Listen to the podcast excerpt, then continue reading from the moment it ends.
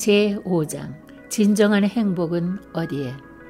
우리의 현재의 삶을 통하여 순전한 기쁨의 빛을 맛보기란 마치 진귀한 다이아몬드를 발견하는 것 같아서 좀처럼 경험하기 힘들고 금방 지나쳐 버리곤 한다.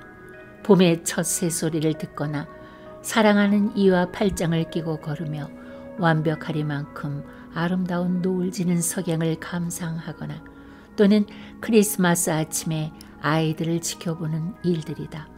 마지막 때의 삶은 쉬운 일이 아니다. 문제들로 온통 뒤덮여서 터벅터벅 걸어가는 날들이 너무도 잦다는 사실을 발견하게 된다. 때로는 축하 행사하는 일도 다만 또 다른 주의를 잘 넘겨보기 위한 뜻에서 하기도 한다. 마음 편한 시간이 드물며 기쁨을 찾기가 힘들다. 왜 그럴까? 그것은 마치 산고를 치르는 여인과 같다고나 할까? 지금 시간은 장엄한 밀레니엄을 태동하기 위한 산고를 치르며 신음하고 있는 때인 것이다. 피조물이 간절히 기대를 가지고 하나님의 아들들이 나타날 것을 기다리고 있나니 로마서 8장 19절 모든 창조물이 이제까지 함께 신음하며 고통받는 것을 우리가 아나니 로마서 8장 22절 시간은 불쾌한 공사 감독과 같다. 이마에 땀을 흘리며 사는 것은 실증나는 일이다. 산더미같이 압박해오는 두려움으로 인해 술과 마약으로 그들의 인생을 흐려지게 하는 일은 별로 이상한 일도 못 된다. 각성제로 잠에서 깨고 신경 안정제로 낮엔 들떠서 돌아다니며 밤에는 수면제를 먹고 잠에 떨어지고 있다. 또한 많은 사람들의 삶이 너무 고된 나머지 자신의 삶을 포기하고 있다. 20세기 사람들은 행복을 찾아서 정신을 못 차릴 정도로 일하고 있지만 결국에는 빈번히 이런저런 불행으로 허공에 떠 있는 것처럼 끝이 난다. 속임수 같은 행복은 흥황하는 것 같지만 진정한 행복은 붙잡지 못하도록 피해가곤 한다. 믿는 사람들에게 있어서는 정반대이다. 행복은 그들을 쫓고 있다. 그러나 결국은 행복이 승리를 거둘 것인바 이는 천국의 충견들이 지옥의 사냥개들보다 더 빨리 달리기 때문이다. 밀레니엄의 따뜻한 산들 바람이 지구를 가득 채우려 하고 있다. 이 얼마나 좋은 날인가. 사탄은 에덴을 더럽히고 잠깐 동안 지구에 대한 통치권을 얻어냈다. 그 이후로부터 인류는 악한 세상에서 고통당해 왔던 것이다. 우리는 이 인생이 겪어야 하는 고통에 친숙한 까닭에 이 모든 기쁨의 변화들이 일어날 때 우리가 느끼게 될 그 상쾌함을 감히 상상하기조차 힘든 것이다. 사단의 사악함이 조만간 끝나는 순간에 웃음과 기쁜 기쁨의 강물이 흘러나올 것이다. 슬픔 대신에 아름다움, 눈부신 석양빛이 이러한 비밀을 우리 귀에 속삭여 주고 있는 것이다. 끊임없이 찾아오는 괴로움들이 이제는 사라질 것이다. 지금까지는 가장 유쾌한 순간조차도 무언가 불안을 느껴왔었다. 뭐라 꼬집어 말할 수 없는 무엇인가에 항상 빠져 있는 느낌이었다. 그러나 그렇게 오랫동안 고대해 왔던 안식이며 천국의 기쁨이 펼쳐지는 그 순간은 거의 완벽한 환희가 넘칠 것이다. 그러나 지금은 아니다. 독자들이여 내 말의 의미를 알겠는가?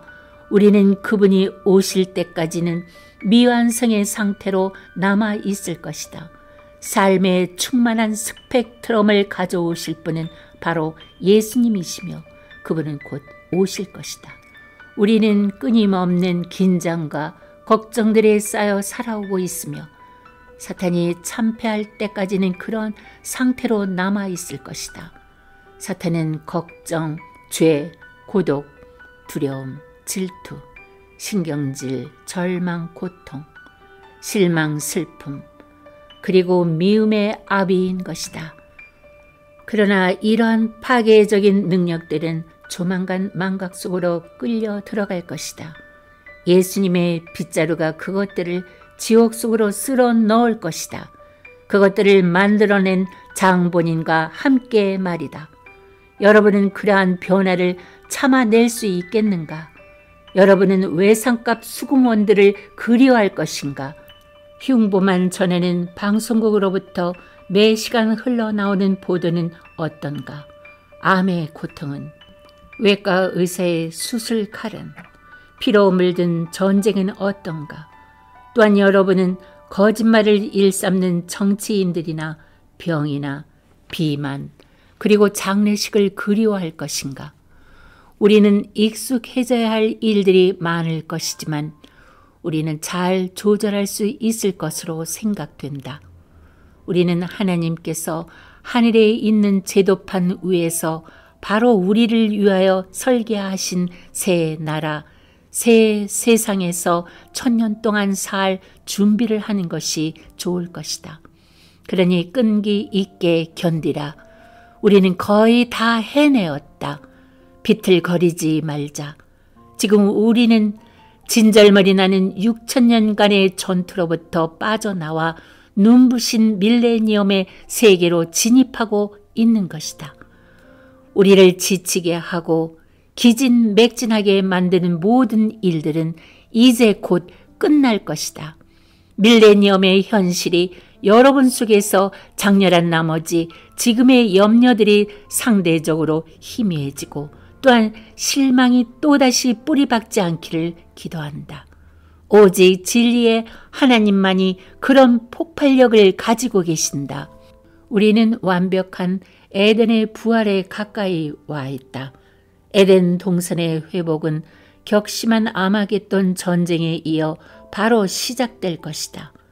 우리 편이 이기도록 정해진 것을 알고서 전쟁에서 이기는 편에 서 있으니 그 얼마나 좋은가. 믿는 각 사람은 아마겟돈에서 승리함으로써 차지할 몫이 있을 뿐만 아니라 천년 동안에 걸쳐 이 우주적 승리로부터 오는 충분한 성과를 거둬들이게 될 것이다.